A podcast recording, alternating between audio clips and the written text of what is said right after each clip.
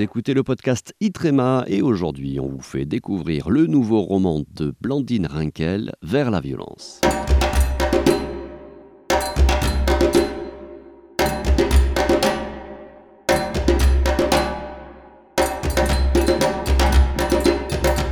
Le jeudi 22 septembre 2022, la librairie Ellipse recevait Blandine Rinkel, chanteuse, danseuse et écrivaine. Autrice de plusieurs ouvrages, elle vient de publier aux éditions Fayard un roman qui a pour titre Vers la violence, une histoire de relation père-fille, servie par un style précis et délicat.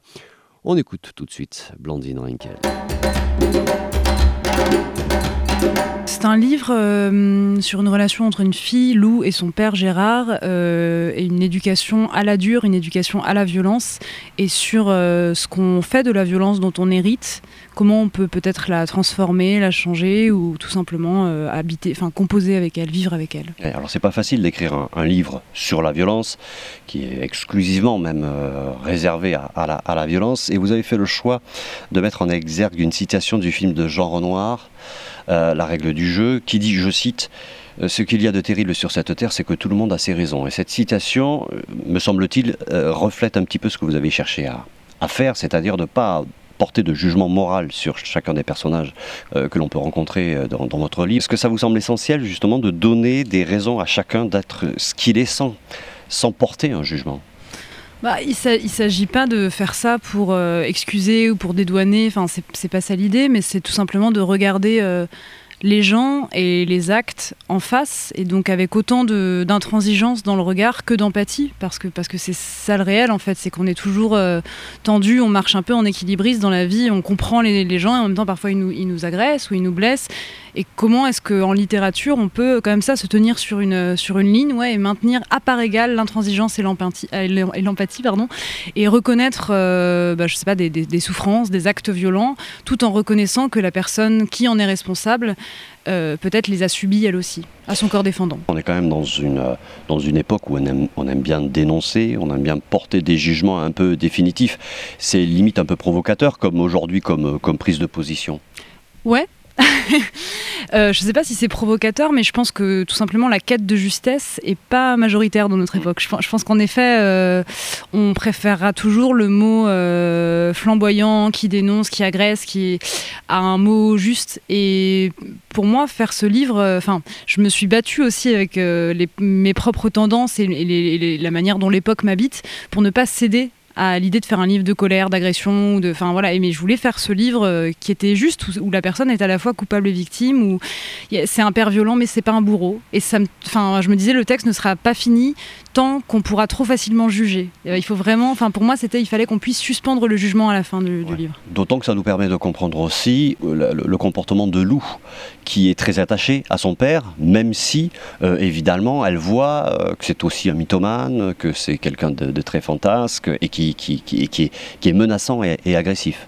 Oui, elle l'aime, elle l'aime dans, ce qu'il a de pire. Je pense que c'est aussi ça, aimer. Enfin, en tous les cas, c'est une hypothèse que je fais avec ce livre. C'est que aimer au sens fort, c'est reconnaître, euh, oui, c'est reconnaître le pire dans l'autre. À la fin de la, fin du livre, Lou écrit une lettre à son père où elle dit. Euh, euh, comme toi, je suis remplie de choses tues.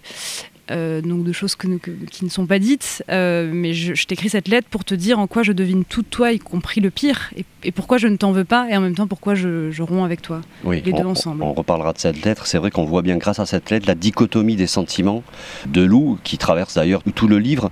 Euh, c'est un homme blessé qui veut pas se l'avouer et qui veut pas avouer sa fragilité. Oui, bah parce que c'est un homme qui est né en 1954. Je pense que ça explique aussi des choses. Je veux dire, c'est un, baby boomer euh, qui a grandi avec, euh, encore une fois, son corps défendant. C'est pas lui qui a inventé le monde dans lequel il naît, mais qui a grandi avec l'idée qu'être un homme un vrai, c'est être un homme qui ne pleure pas, c'est être un homme qui supporte la douleur, euh, c'est être un homme qui ne se plaint pas, c'est être un homme qui, ne, qui invente plutôt que d'avouer voilà, ses fêlures. Et il y a quelque chose de beau là-dedans. Il y, a un panache, il y a une manière aussi de se tenir, face, de survivre hein, euh, face, face au pire, qui est, qui est assez belle et qui en même temps est désastreuse dans les effets qu'elle produit dans son entourage. Et, il faut voir ces deux choses-là en même temps, je pense. Et c'est un moteur aussi, euh, c'est une façon d'être que va adopter Lou? Oui, bah elle commence, en fait, elle est vraiment éduquée au départ comme, euh, je cite le livre, un petit monstre de virilité. Donc elle est vraiment éduquée en fait comme un petit garçon alors que, que c'est une fille. Euh, et donc, elle, euh, on lui apprend notamment à ne, jamais se plaindre euh, quand elle a mal. Il y a un épisode dans le livre où elle saigne abondamment. Elle s'est blessée avec un couteau, un couteau de plage sur une plage. Elle saigne abondamment. Elle n'en dit rien. Finalement, ses parents se rendent compte que voilà que le, que le sable est en train de devenir rouge, s'approche d'elle. Et là, ce qui se passe, c'est que le père l'opère. Le père l'opère avec un, un couteau qui désinfecte au feu. Et c'est couteau contre couteau, voilà, il l'opère comme ça. Et ce qu'elle dit de cet épisode, Lou, c'est qu'à la fois Bien sûr, c'est quelque chose de douloureux. En plus, le truc s'infecte. Elle a été tenue avec un oreiller comme ça sur sa tête pour ne pas crier. Évidemment, c'est douloureux, c'est atroce. Et en même temps, c'est vraiment une éducation au courage. C'est une, sorte de, manuel de survie aussi, qui lui est inculqué euh, par là. Et c'est toujours les deux à la fois. À 3 heures du matin, je pense aux gens que j'aimais,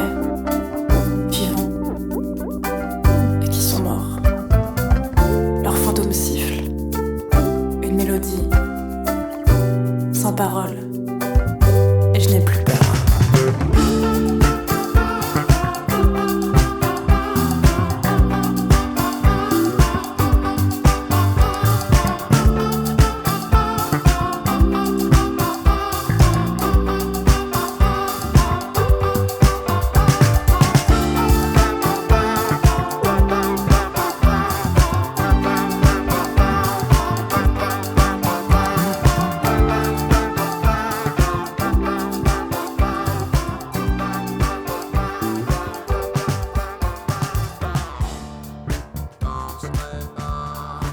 Vous avez donné une définition à ce, à ce moment-là, ce moment du, du couteau, qui est un moment euh, extrême. Vous La avez sensation du couteau. la ouais. sensation du couteau. Bah, c'est une théorie ouais, qu'a le, qu'a le père. Alors, cette théorie ne désigne pas spécifiquement ce Oui, moment ce précis euh, du, du- Mais c'est l'idée que euh, dans la vie, on traque tous, toutes.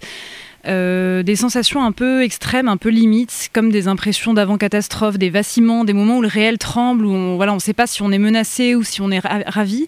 Et donc c'est des sensations aussi précises qu'un qu'un couteau comme ça euh, qu'on mettrait contre, contre sa paume avec la peur que, voilà, que ça blesse et en même temps une sorte d'excitation. Enfin, c'est- une double sensation, quoi, à la fois excitante et repoussante. Et on cherche ces moments-là, chacun à notre manière et sans toujours se l'avouer, mais on cherche des espèces de moments limites où on se sent vivant, en fait, où on se sent un peu plus que vivant même. Ouais. Euh, c'est aussi un livre sur euh, l'héritage, malgré nous, de ce qu'on peut euh, avoir retenu de, bah, de nos proches, de- de nos parents. Ouais, je pense que c'est un livre sur, euh, sur ce qu'on hérite de nos parents et ce qu'on hérite. Enfin, parfois, euh, le pire de nos parents ou ce qu'il y a de plus violent, la manière dont on hérite peut être euh, bizarrement fructueuse en fait. Enfin, et, ça c'est quelque chose qui me tenait à cœur parce que souvent, on- voilà, on dit, je sais pas, qu'on a hérité de la, de la douceur ou de la gentillesse et que le pire, on a essayé bien de le tenir à distance. Et moi, ce que je voulais montrer, c'est que parfois, par des voies assez insoupçonnées, hériter d'une part de violence, ça peut être une manière de regagner en ardeur. Donc avec mon personnage de loup, en tous les cas, c'est ça. La violence se change chez elle en ardeur, et c'est pas toujours, euh, pas toujours aussi clair que ça, quoi, les héritages. euh.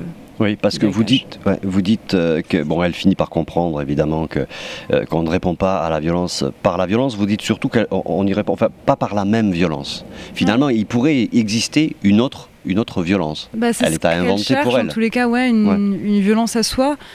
Euh, en- bon, quand on parle de la violence, on a euh, souvent des images de violence euh, physique, quoi, de, de, de manière de brutaliser comme ça. Mais en fait, il y a plein de violences euh, euh, plus insidieuses. Il n'y a, pas- a forcément beaucoup de violence physique d'ailleurs. dans le livre, non. En tous les cas, pas à l'égard de Lou. Pas à l'égard de Lou, Il y a- ni même à l'égard de, de- de sa mère. Il n'y a pas une Pas à violence. l'égard de sa mère non plus, mais à l'égard d'animaux, oui. euh, on, a- on- on entend parler d'autres euh, violences assez concrètes quand même qui, qui- qui ont eu lieu. Mais oui, ce qui est intéressant, c'est que euh, Lou, en fait, elle se rend compte que parfois, euh, certaines manières euh, qu'elle peut avoir, je sais pas, d'imposer un silence ou d'imposer, je veux pas, je veux pas déflorer euh, le livre, mais à la fin, elle va, elle va faire quelque chose qui est, qui est finalement juste une décision. Mais c'est extrêmement violent et en fait c'est aussi une manière voilà, de regagner en puissance, peut-être aussi d'avoir une sorte de droiture morale tellement forte dans le cas de Lou que ça fait violence aux autres en fait. Et c'est voilà, c'est différent, c'est pas frapper l'autre, mais en même temps c'est se tenir et c'est imposer euh, sa loi, imposer sa puissance. Quoi. Hum. Qu'est-ce qui l'a fait euh, basculer euh, lorsqu'elle, Qu'est-ce qui fait qu'à un moment donné elle, elle découvre qu'il y a aussi de la douceur, de, de, la, de, de, la sensualité? Est-ce que c'est la danse? Est-ce que c'est Raphaël que, que, qu'elle désigne comme quelqu'un de, à la virilité calme? Ouais, ouais.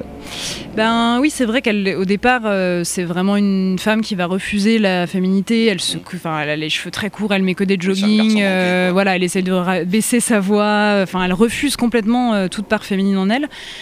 Et elle pratique la danse de manière militaire. Donc elle le pratique vraiment pour tenir son corps, pour aussi se faire violence à elle-même, sans doute pour contenir une autre forme de violence. Bon, ça c'est. Mais voilà, elle, elle pratique ça de manière militaire. Et puis à l'aune de quoi Oui, sans doute, sans doute d'une rencontre, d'une rencontre peut-être euh, avec les années qui passent aussi, euh, avec une ville et avec un homme, donc qui s'appelle Raphaël, qui soudain lui, parce qu'en fait elle cherche des relations, elle cherche à se faire étrangler, hein, très concrètement, sexuellement, elle cherche à se faire étrangler, et ça va avec cette espèce de quête d'âpreté générale du monde. Et soudain, en fait, cet homme-là euh, qui l'attire lui refuse l'étranglement.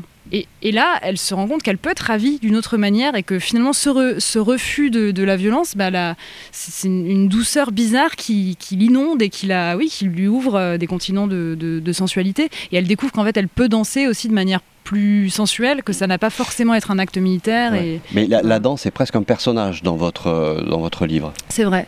C'est vrai, euh, c'est un personnage qui change en plus. C'est un personnage qui a lui-même sa métamorphose. Euh, oui, parce qu'elle cohabite en fait avec, euh, avec la danse euh, toute petite mais n'osant pas tout à fait la prendre au sérieux, puis ça devient vraiment un allié, le fait de danser pour échapper à son père, échapper à sa famille et partir, elle va vivre à Londres. Et puis, mais, c'est un allié, mais avec qui elle a une relation dure, quoi. C'est un espèce de truc comme ça, un peu, un peu masochiste quand même dans son rapport à la danse. Et puis, voilà, elle redécouvre ensuite une manière de composer, oui, plus sensuelle, et elle en fait, je pense, une pratique amicale.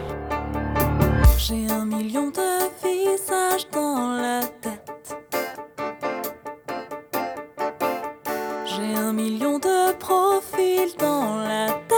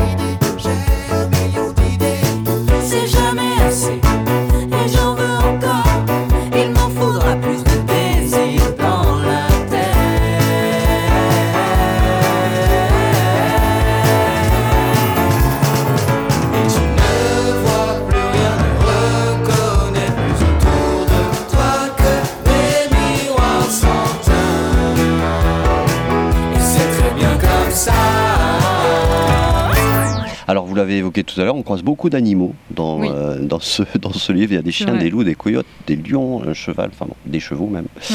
Euh, pourquoi avoir convoqué tout ce, tout ce bestiaire? Alors, euh, il a vraiment épanoui ma narration au sens où, tant que j'avais pas mes animaux, j'étais bizarrement coincée parce qu'il y avait certains gestes, certaines choses instinctives dans les relations que je pouvais pas exprimer avec le champ lexical humain. Et donc ça me, ça me bloquait, il y avait des choses que je pouvais pas explorer. Euh, et, j'ai découvert en fait euh, le, sens du loup solitaire. C'est-à-dire que le loup solitaire, on, croit déjà qu'il y en a plein, ce qui est en fait assez rare, les loups solitaires. Et souvent, enfin voilà, si on interroge des gens qui ne sont pas spécialement intéressés aux loups, on croit que c'est des loups qui sont partis comme ça et voilà de manière vaillante et sont partis en forêt. Or, le loup solitaire, c'est rare. Et pour qu'un loup soit solitaire, c'est qu'en fait, il est esselé, il a été chassé de la meute. Et une des raisons principales pour lesquelles un loup peut être chassé de la meute, c'est qu'il s'est mal occupé de ses louveteaux. Et j'ai trouvé ça assez déchirant quand j'ai vraiment au hasard d'une nuit sur un documentaire animalier, je suis tombée là-dessus. Et je me suis dit, tiens, est-ce que ça, ça me permettrait pas, cette figure du loup solitaire comme ça, d'exprimer ce que je veux dire en fait sur Gérard euh, le père, qui, je vais pas déflorer encore une fois le livre, mais qui s'est mal occupé ou enfin en tous les cas qui a perdu des enfants, euh, voilà, qui y a eu un problème avec des enfants et qui depuis est relégué euh, à être seul dans la forêt, dans cette forêt qu'est la vie, quoi. Et soudain, ça m'a ouvert euh, une autre manière de, je sais pas, d'en parler, de parler de sa brutalité. Enfin, chez les animaux, la brutalité, elle, est toujours en même temps innocente. J'aime bien cette idée, quoi. Enfin, un animal, il, réplique. Il n'y a pas de perversion euh, chez les animaux.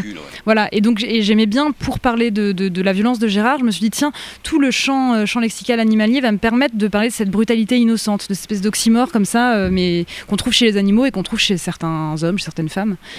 Et, donc voilà, ça a ouvert quelque chose. Et puis, ça me permettait aussi de de m'échapper d'un champ lexical trop social, je pense, de, regagner aussi en poésie, en mythologie, aussi, de, créer des personnages, oui, puis de dire il y a quelque chose qui nous échappe. On a beau essayer d'écrire un livre de 400 pages euh, sur une situation, ça nous échappera toujours, comme les animaux nous échappent aussi, quoi, d'une certaine manière. Alors moi, ce que j'ai trouvé qu'il y, a un style assez remarquable parce que euh, il a il donne en tout cas, alors on, est dans une société violente, euh, vous parlez de, violence, il aurait été facile de choquer, de, provoquer, voire même de, mettre mal à l'aise par une violence un peu crue. Et le style qui est le vôtre rend tout ça assez euh, digeste et, hmm. doux. Doux, je sais pas. dans le sens où... Euh, délicat quoi. Voilà, délicat. Oui, ouais, bah ça. C'est-à-dire que je trouve que euh, on est très incité euh, actuellement à, être agressif. Je trouve de, de, toutes parts, partout dans les médias, euh, dans les discussions. Enfin, je trouve qu'il y a vraiment une incitation à ça. Et, comme si être. Je, pense qu'il y a dix ans, enfin, j'avais jamais, j'avais jamais vraiment formulé ça, mais il y a dix ans, c'était plutôt être cynique qui était reconnu comme forme d'intelligence. Et aujourd'hui, j'ai vraiment l'impression qu'il y a un truc avec l'agression. Et, et, moi, j'aime bien quand même résister à ma propre tentation d'être agressive et me dire euh, qu'est-ce que ça veut dire? Enfin, essayons de comprendre en fait, qu'est-ce que c'est que cet élan vers l'agression? Et, comment est-ce qu'on peut, en le creusant, je sais pas comment dire, regagner en précision, enfin voilà, de retrouver une écriture euh, plus juste, quoi. Mhm. Alors dernière euh, dernière question, on l'a vu tout à l'heure, il y a une lettre à la fin du livre qui est assez bien écrite euh, et très très touchante. Bon, je l'ai dit tout à l'heure, c'est là vraiment où on comprend la dichotomie des sentiments que, peut éprouver Lou. et on se dit aussi que finalement cette lettre, elle pourrait se suffire à elle-même et que euh, on comprend tout grâce à cette lettre. Euh, vous en êtes passé. Pour elle. oui.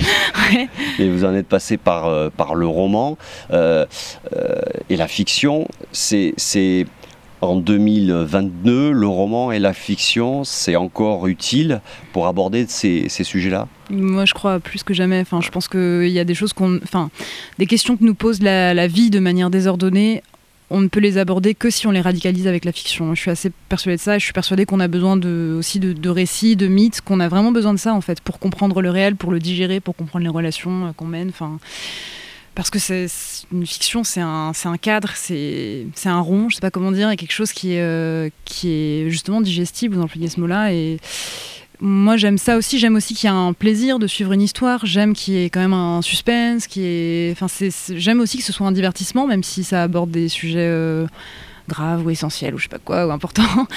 Euh, je, pense que toutes ces qualités-là sont vraiment importantes, que ce soit pas trop cérébral aussi, que ce soit sensuel, et je pense que la, que la fiction, euh, l'arme littéraire, quoi, permet tout ça. Enfin, moi, je crois qu'il faut prendre la fiction très au sérieux euh, et aujourd'hui plus que jamais. Merci à Blandine Rinkel ainsi qu'à la librairie Ellipse qui se situe au 251 route de Narbonne à Toulouse. Et si vous souhaitez vous tenir informé de son actualité, n'hésitez pas à vous rendre sur la page Facebook et n'hésitez pas également à vous abonner au podcast Itrema.